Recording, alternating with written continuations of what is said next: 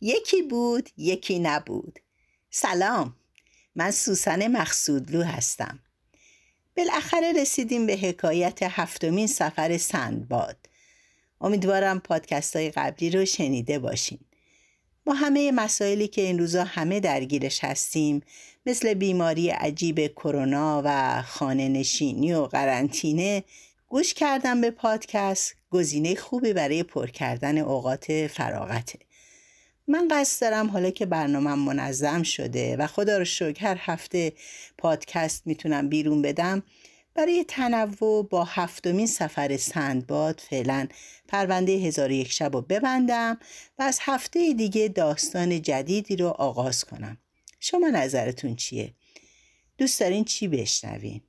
لطفا به من بگین و اما حکایت سفر هفتم سندباد بحری.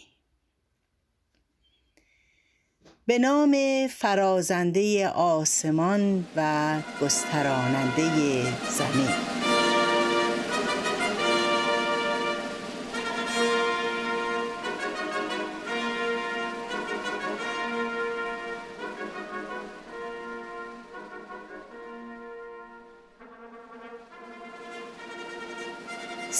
سندباد بحری چنین آغاز کرد.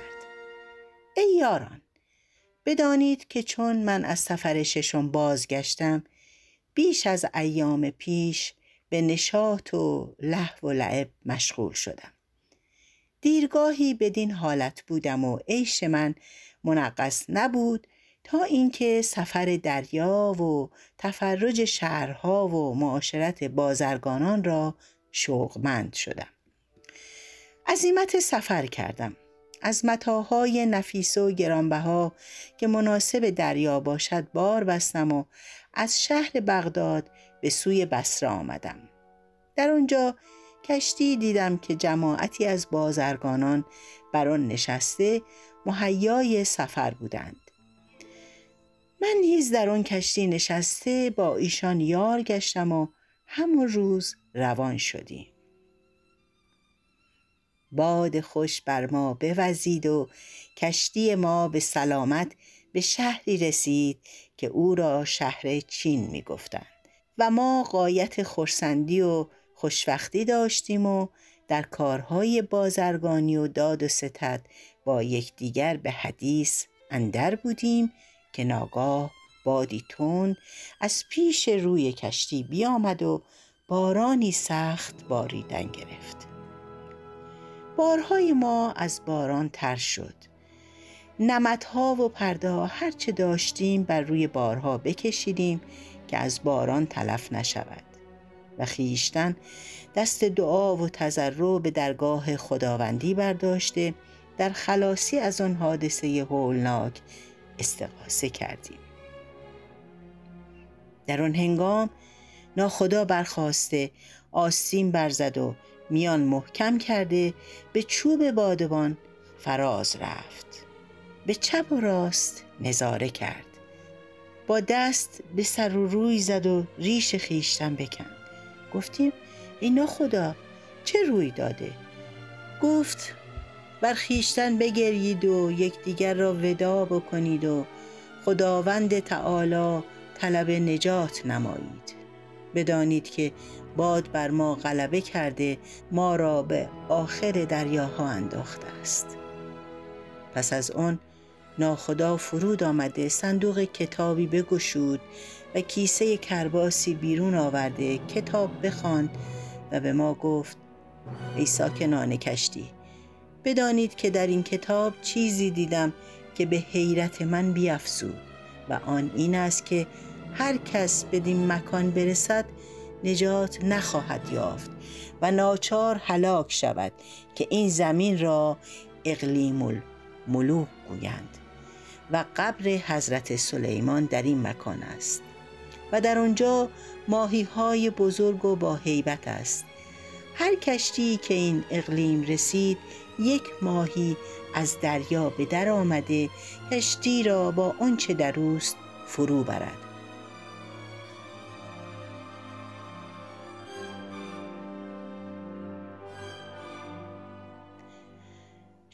از ناخدا سخن بشنیدیم به حیرت اندر بماندیم و هنوز سخنان ناخدا به انجام نرسیده بود که کشتی ما بلند شد و باز بر روی آب فرود آمده. آنگاه فریادی بلند مانند رد برآمده که از آن فریاد حراس و بیم کردیم که جمعی را زهره بشکافت و جمعی بیخود بیافتادند. در اون وقت هلاک را یقین کردیم که ناگاه یکی ماهی بزرگ چون کوه روی به کشتی آورد. ما از آن ماهی بترسیدیم و به خیشتن بگریستیم و مرگ را آماده گشته و چشم بر آن ماهی دوختیم و از خلقت بزرگ او عجب داشتیم که ماهی دیگر رو به ما آورد. از او بزرگتر و درازتر مخلوقی ندیده بودیم. پس در آن هنگام یکدیگر را ودا کرده گریان شدیم و به خیشتن همی گریستیم که ماهی دیگر از اون دو ماهی بزرگتر پدید شد. از قایت بیم و حراس عقل ما برفت.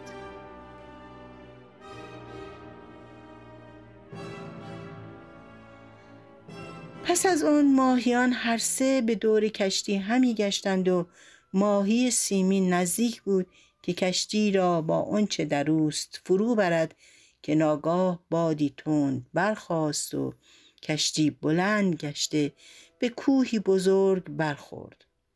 در حال بشکست و تختهای او پراکنده شد و بارها و بازرگانان و ساکنان کشتی به دریا غرق گشتند.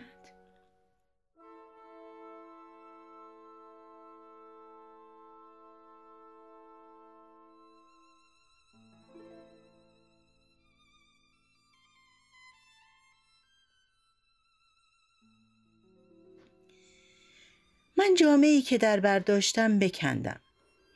جز یک جامعه در تنم نماند. اندکی شنا کردم. به تخته ای از تخت های کشتی برسیدم و بر آن تخته برآمدم. موجها و بادها مرا در روی آب به این سو و آن سو می انداختند.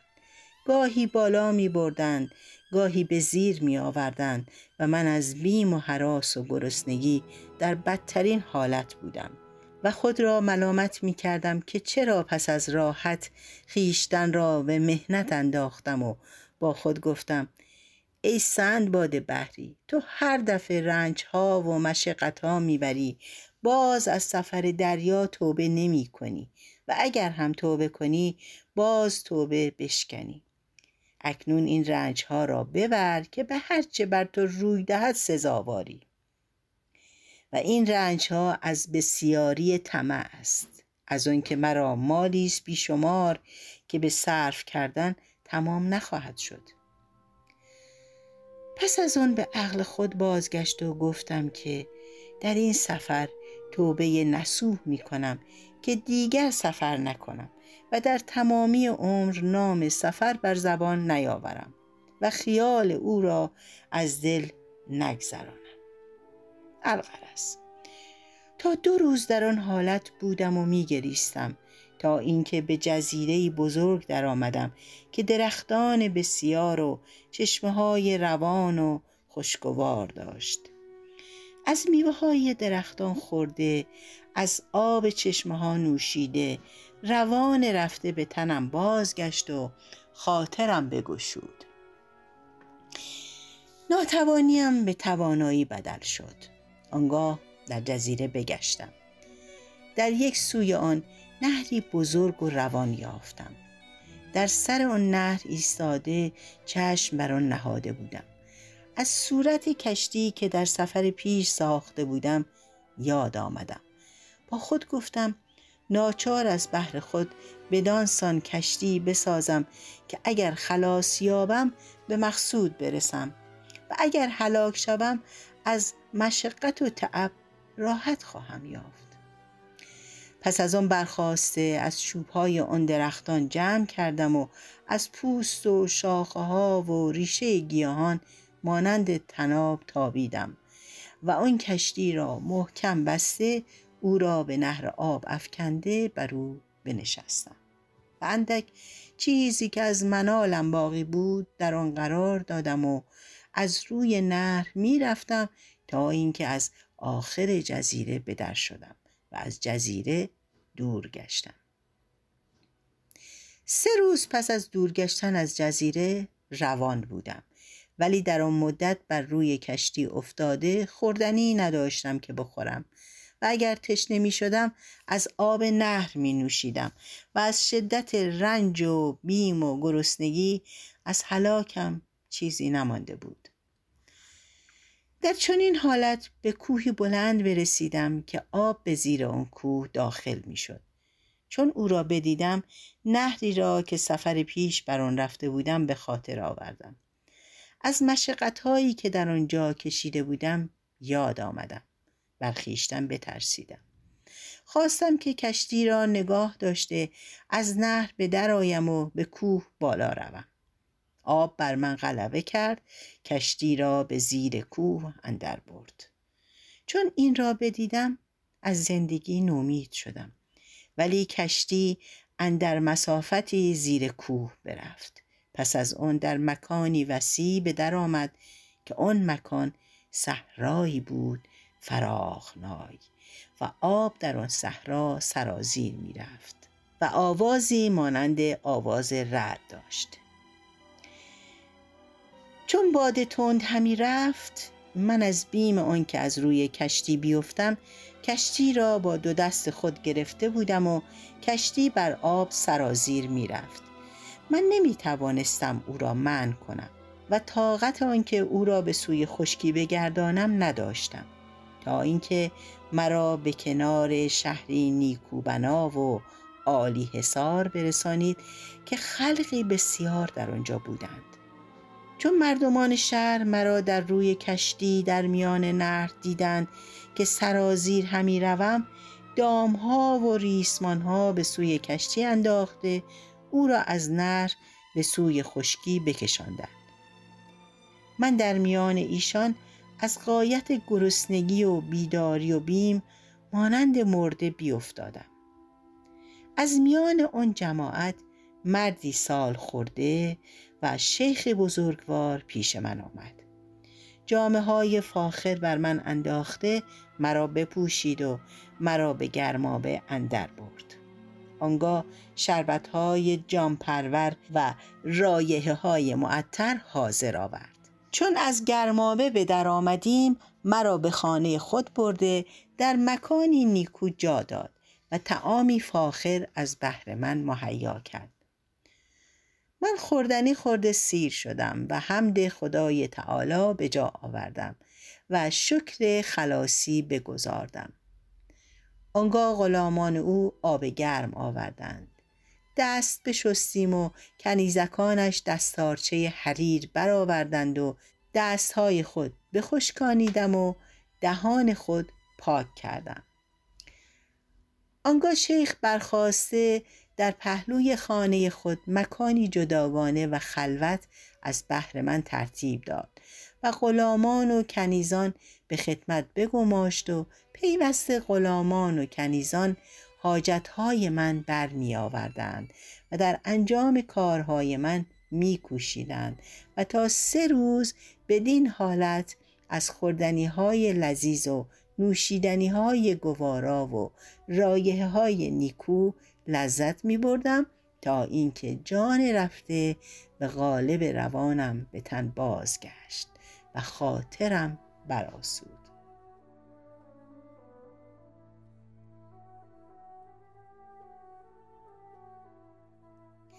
از استرابی که مرا بود راحت یافتم.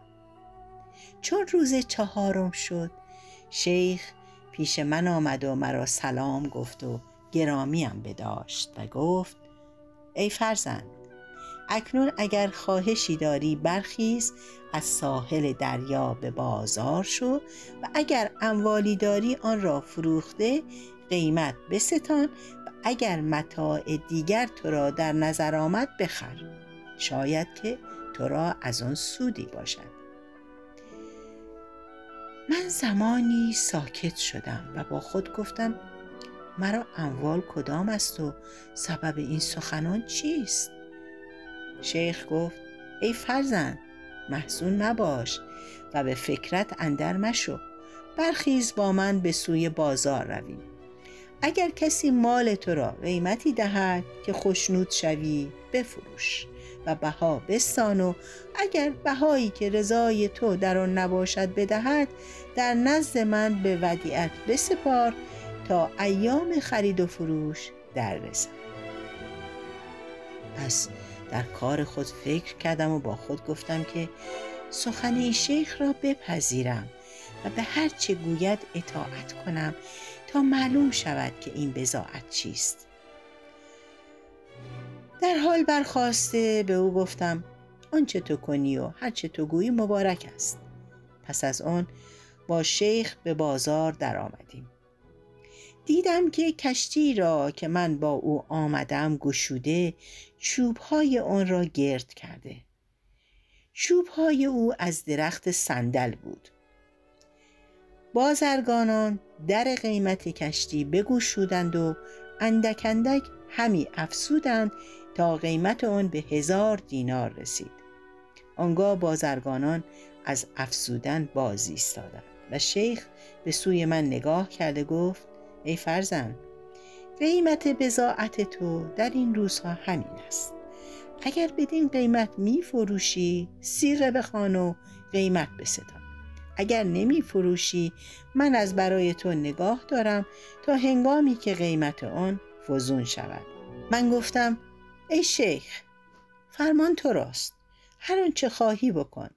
شیخ گفت ای فرزند این چوب ها را به هزار و یکصد دینار می فروشی یا نه؟ گفتم آری می فروشم در حال غلامان خود را گفت چوب ها برداشته به حجره بردند و مرا به خانه آورده تمام بهره را بشمرد و صندوقی حاضر کرده زرها بر آن صندوق بگذاشت و سر صندوق را با قفل آهنین محکم کرده کلید قفل را به من سپرد.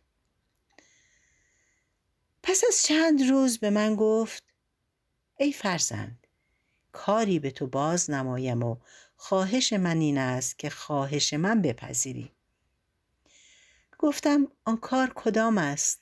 گفت بدان که من مردیم سال خورده و مرا پسری نیست. دختری دارم نیکو شمایل و خداوند مال و جمال. همی خواهم آن دختر به کابین تو درآورم و تو در این شهر ساکن شوی. پس از آن همه مال خود را به تو تملیک کنم و تو را قائم مقام خود گردانم.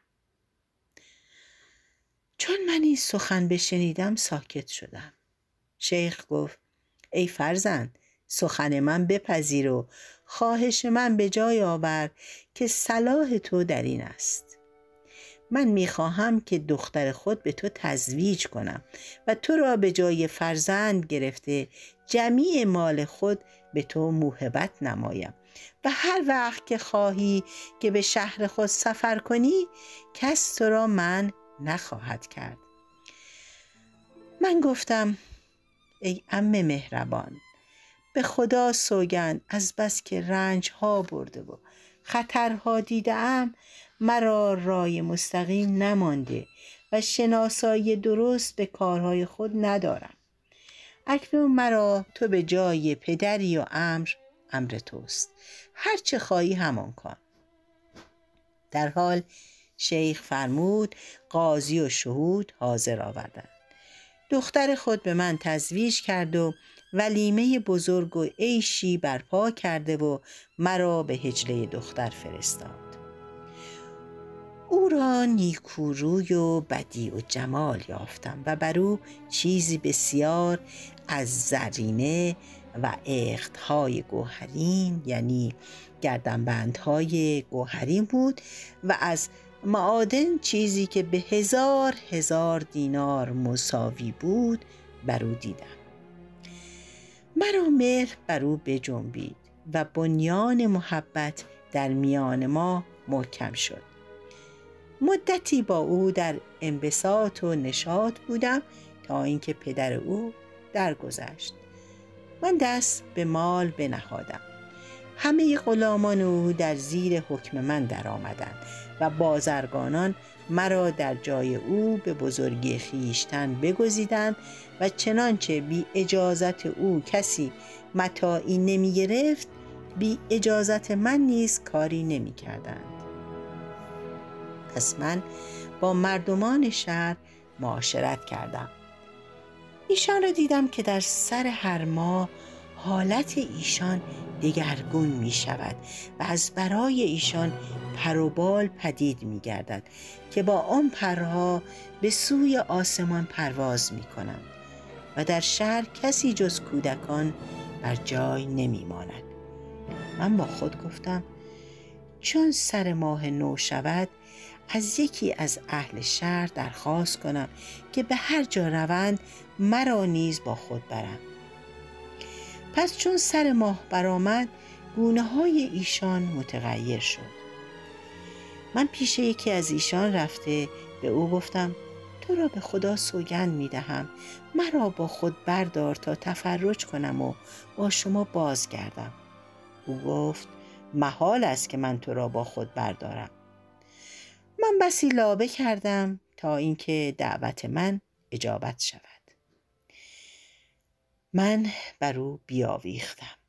مرا برداشته به هوا بپرید و چندان به هوا بلند شد که آواز تسبیح ملک از فلک به گوش من در رسید. از این کار در عجب شدم و قدرت خدا را یاد کرده سبحان الله گفتم. هنوز تسبیح من تمام نگشته بود که آتشی از آسمان فرود آمده و نزدیک بود که همه ایشان را بسوزاند. همه یک بار به زمین فرود آمدند و مرا به کوهی بلند بیانداختند و بر من بسی خشم آوردند. مرا در همانجا گذاشته برفتند. من در آن کوه ماندم. از کردار خیش پشیمان بودم و می گفتم سبحان الله تا از مصیبتی خلاص می شوم به مهنتی بزرگتر از او گرفتار می گردم و در آن کوه حیران می گشتم و نمی‌دانستم که به کدام سو می روم. ناگاه دو پسر قمر منظر دیدم که در آن کوه همی گشتند و در دست هر کدام از ایشان عصایی بود از زر سرخ که بر او تکیه می کرد. من پیش ایشان رفته سلامشان دادم. سلام کردم. به ایشان گفتم شما را به خدا سوگند می دهم بازگویید که کیستید و کار شما در این مکان چیست؟ گفتند ما از بندگان خدا هستیم. آنگاه یکی از ایشان عصا من داد و راه خیشتن در پیش گرفته برفتند و مرا در همان محل بگذاشتند. من این عصا به دست گرفته در سر آن کوه می گشتم و در کار آن دو پسر به فکرت اندر بودم که ناگاه از پای آن کوه ماری بزرگ فراز آمد و مردی در دهان داشت که تا ناف آن مرد را فرو برده بود و آن مرد فریاد می‌زد و می‌گفت هر کس مرا خلاص کند خدای تعالی او را از هر سختی خلاص کند. من پیش رفته عصا بر سر آن مار زدم.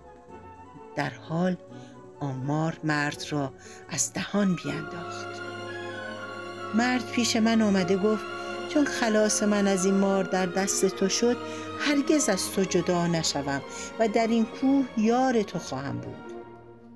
من با او یار گشته در آن کوه می گشتم که ناگاه طایفه ای رو به ما آوردند.